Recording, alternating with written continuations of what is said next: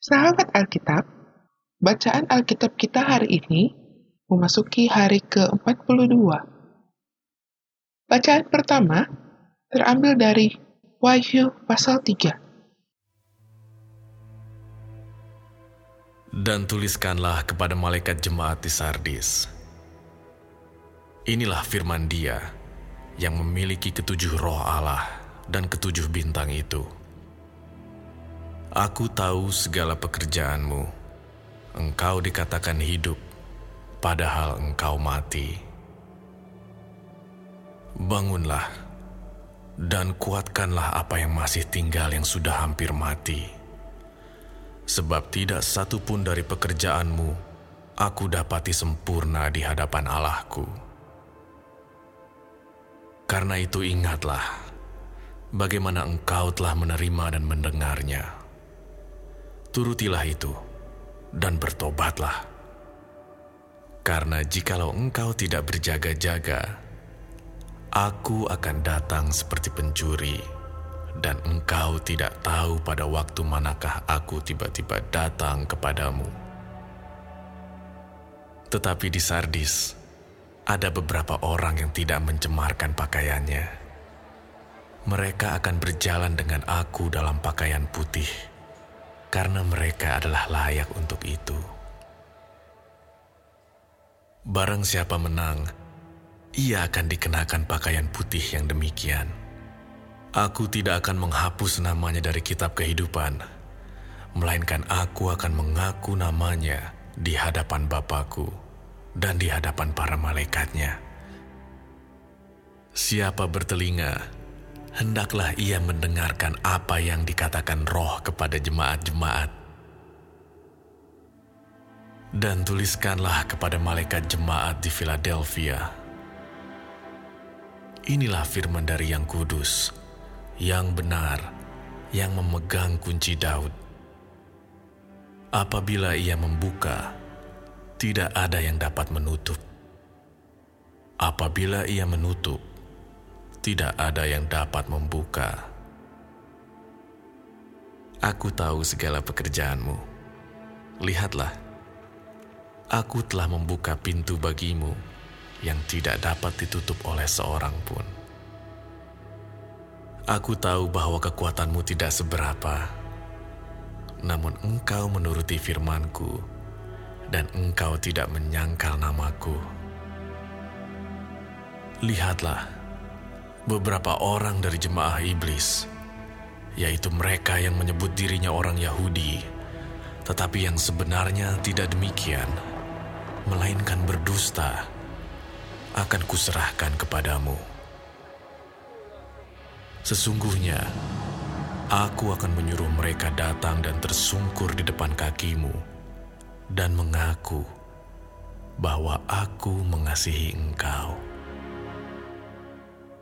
Karena engkau menuruti firmanku, untuk tekun menantikan aku, maka aku pun akan melindungi engkau dari hari pencobaan yang akan datang atas seluruh dunia untuk mencobai mereka yang diam di bumi.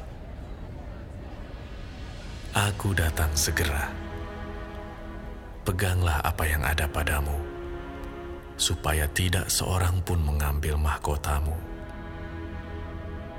Barang siapa menang, ia akan kujadikan soko guru di dalam bait suci Allahku, dan ia tidak akan keluar lagi dari situ. Dan padanya akan kutuliskan nama Allahku, nama kota Allahku, yaitu Yerusalem baru, yang turun dari sorga dari Allahku, dan namaku yang baru. Siapa bertelinga, hendaklah ia mendengarkan apa yang dikatakan roh kepada jemaat-jemaat. Dan tuliskanlah kepada malaikat jemaat di Laodikia. Inilah firman dari Amin, saksi yang setia dan benar, permulaan dari ciptaan Allah. Aku tahu segala pekerjaanmu. Engkau tidak dingin dan tidak panas Alangkah baiknya jika engkau dingin atau panas. Jadi karena engkau suam-suam kuku dan tidak dingin atau panas, aku akan memuntahkan engkau dari mulutku. Karena engkau berkata, Aku kaya dan aku telah memperkayakan diriku dan aku tidak kekurangan apa-apa.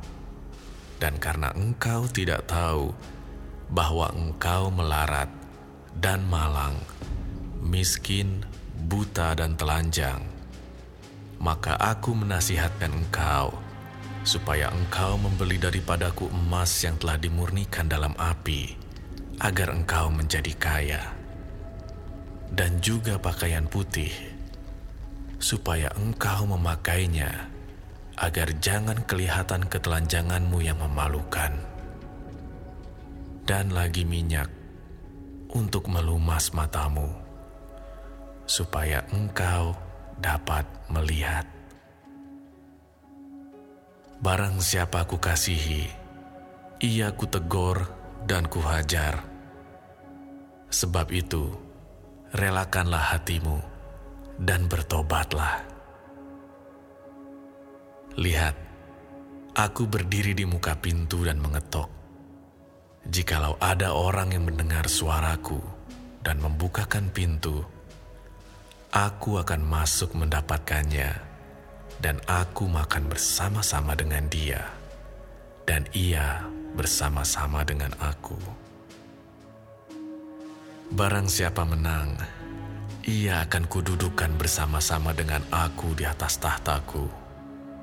Sebagaimana aku pun telah menang dan duduk bersama-sama dengan Bapakku di atas tahtanya. Siapa bertelinga, hendaklah ia mendengarkan apa yang dikatakan roh kepada jemaat-jemaat.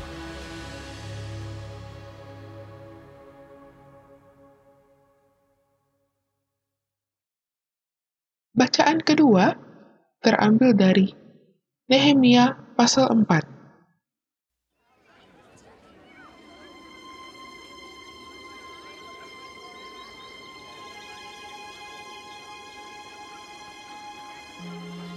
Maka bersiaplah imam besar Eliasib dan para imam, saudara-saudaranya, lalu membangun kembali pintu gerbang domba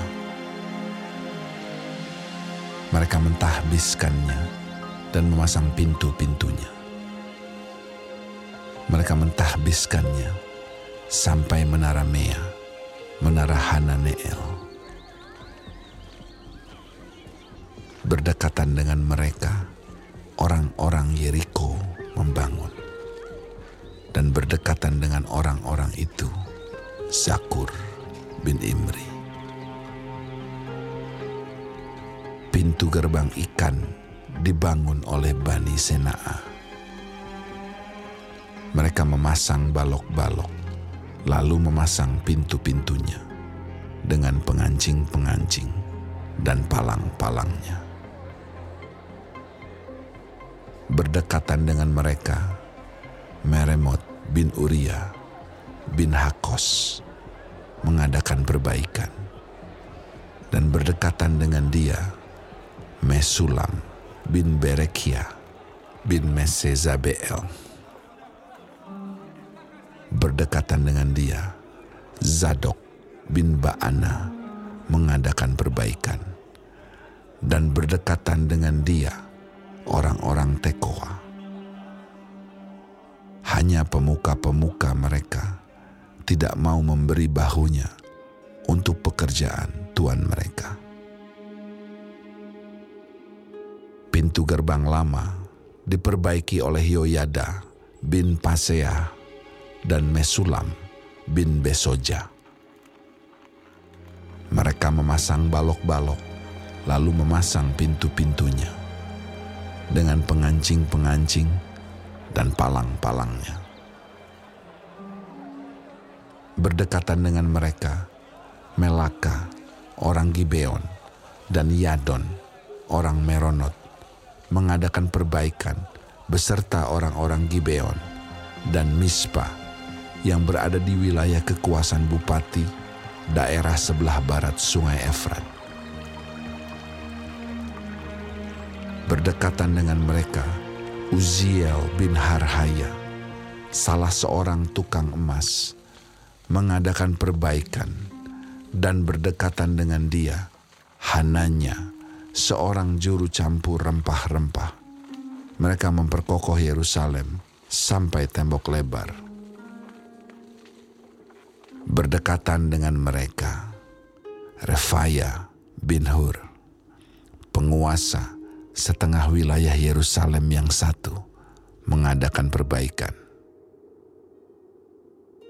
Berdekatan dengan dia, Yedaya bin Harumaf mengadakan perbaikan tepat di depan rumahnya dan berdekatan dengan dia Hatus bin Hasabnea.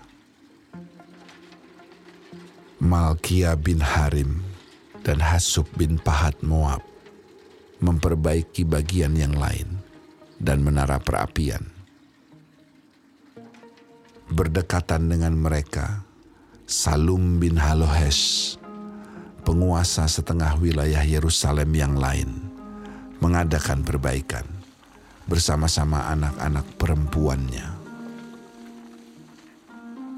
Pintu gerbang lebak diperbaiki oleh Hanun dan penduduk Sanoa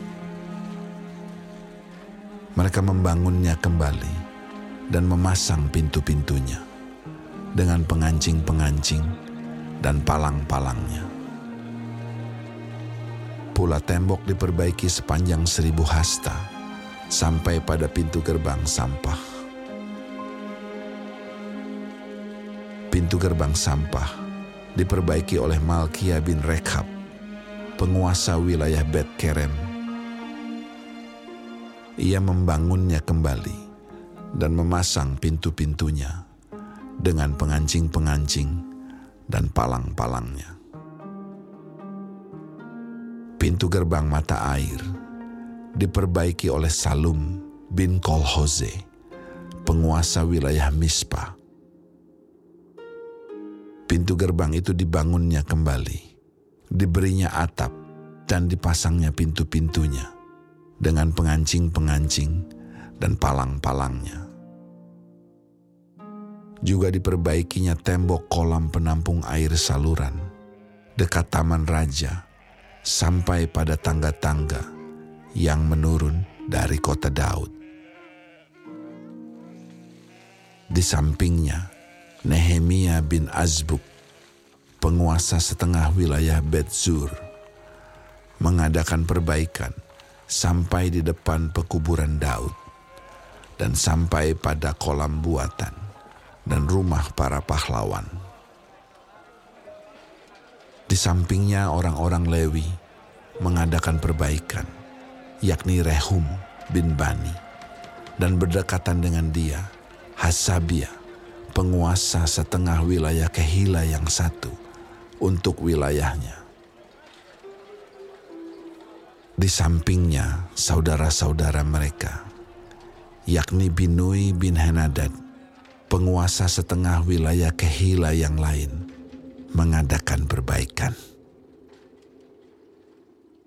Berdekatan dengan dia, Ezer bin Yesua, penguasa Mispa, memperbaiki bagian yang berikut di depan pendakian ke gudang senjata dekat sudut di sampingnya, Baruch bin Sabai memperbaiki bagian yang berikut. Dari sudut sampai pada pintu masuk rumah imam besar El Yasib. Di sampingnya, Meremot bin Uria bin Hakos memperbaiki bagian yang berikut. Dari pintu masuk rumah El Yasib sampai pada ujung rumah El Yasib di sampingnya, para imam, orang-orang dari lembah Yordan, mengadakan perbaikan. Di samping mereka, Benyamin dan Hasub mengadakan perbaikan di depan rumah mereka.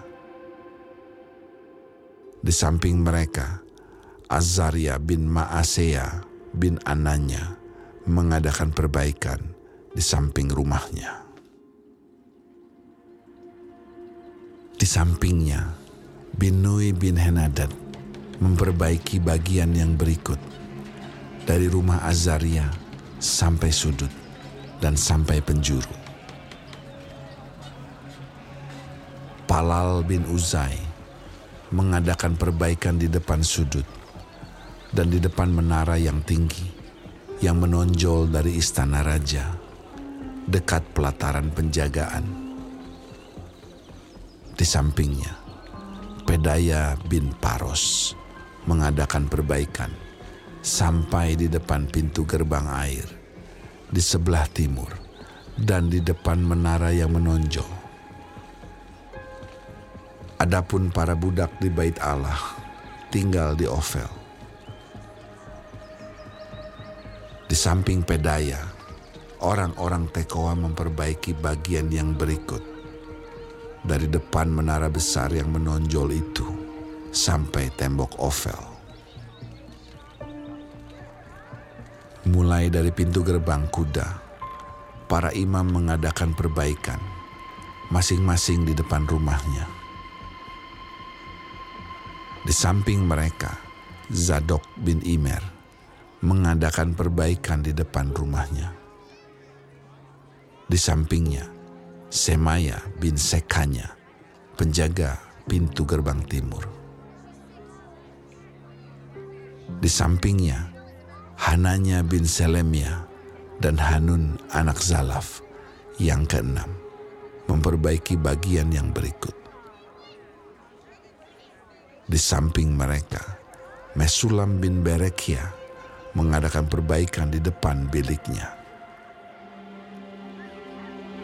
Di sampingnya, Malkia, seorang tukang emas, mengadakan perbaikan sampai pada rumah para budak di bait Allah dan para pedagang di depan pintu gerbang pendaftaran dan sampai pada kamar atas di penjuru.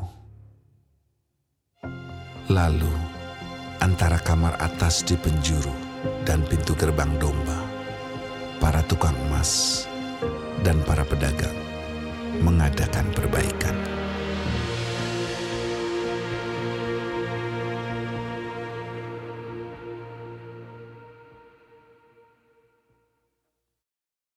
Bacaan ketiga terambil dari Mazmur pasal 98. Mazmur. Nyanyikanlah nyanyian baru bagi Tuhan, sebab Ia telah melakukan perbuatan-perbuatan yang ajaib. Keselamatan telah dikerjakan kepadanya oleh tangan kanannya, oleh lengannya yang kudus. Tuhan telah memperkenalkan keselamatan yang daripadanya, telah menyatakan keadilannya di depan mata bangsa-bangsa. Ia mengingat kasih setia dan kesetiaannya terhadap kaum Israel.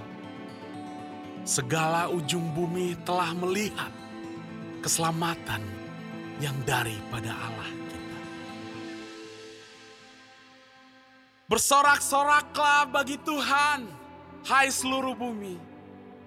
Bergembiralah, bersorak-sorailah, dan bermasmurlah.